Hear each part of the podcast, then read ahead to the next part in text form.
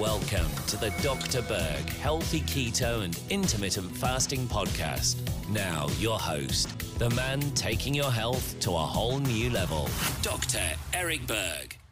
So I want to talk about the relationship between the friendly bacteria you have in your gut and around your body, as well as the friendly fungus.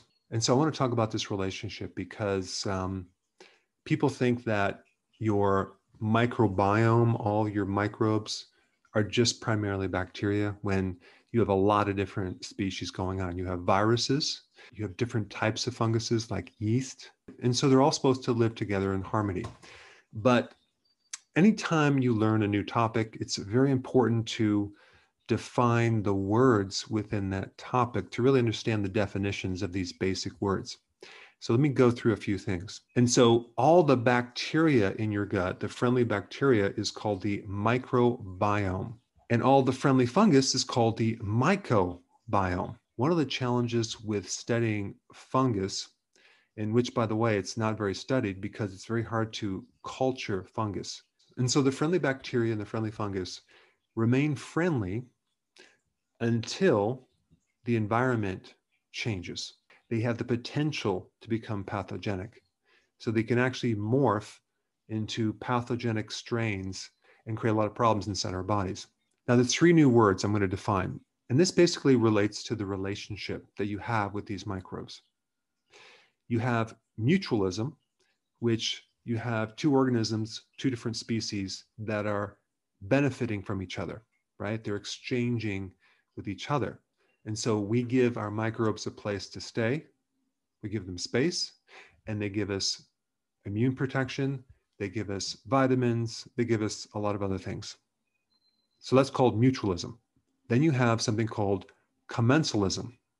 Okay, that's where one species benefits, while the other one neither benefits nor is harmful.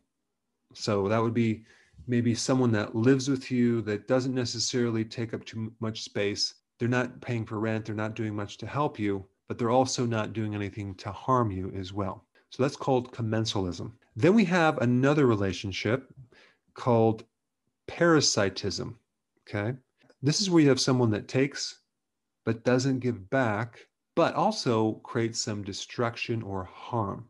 So for example, if you get a parasite in your gut, they're going to rob all your nutrition. They don't protect your immune system.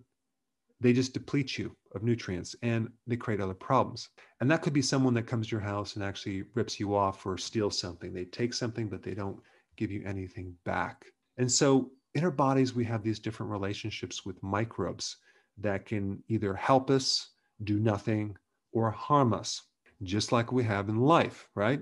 But the main point I want to bring up about this video, because people think that all funguses are bad, what are some benefits that the fungus gives us? Well, it just so happens when you get treated with an antibiotic, you end up getting a fungal infection like Candida. But when you get treated with an antifungal infections and it kills off all the fungus, you end up getting a bacterial infection. So that bacteria becomes pathogenic. One bacterial infection would be E. coli, for example. See, normally we're supposed to have a certain amount of E. coli that lives in our body that is not unfriendly until the environment changes. And so one big function that the fungus has is to keep the bacteria in check. So you don't actually have these fungus turning to the dark side, becoming pathogenic, or overgrowing in large amounts. Same thing with viruses. You have viruses in your gut that actually keep the bacteria in check. And also the bacteria keep the fungus in check, so they all work together. And so the really important thing we need to learn from this is that anytime you use an antibiotic or antifungal or anything that destroys the microorganisms living in our body, it comes with a package.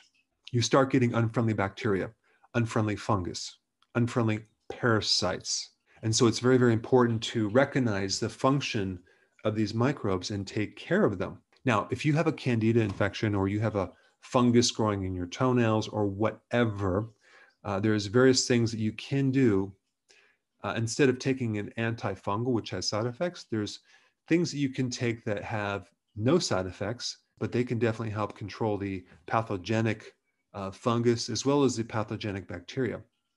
And the number one thing that will do that would be oregano oil.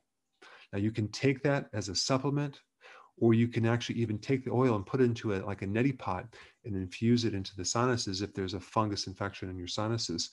Another really interesting natural antifungal would be gymnema, which normally is a plant that helps diabetes.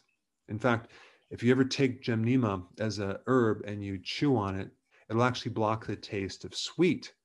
So if you're consuming anything with sugar, you won't be able to taste that sugar. So I've done videos on that before. So oregano oil is really, really powerful. Gymnema is a really good one, as well as taking a friendly fungus. And there's two that I recommend. Saccharomyces cerevisiae is one of them.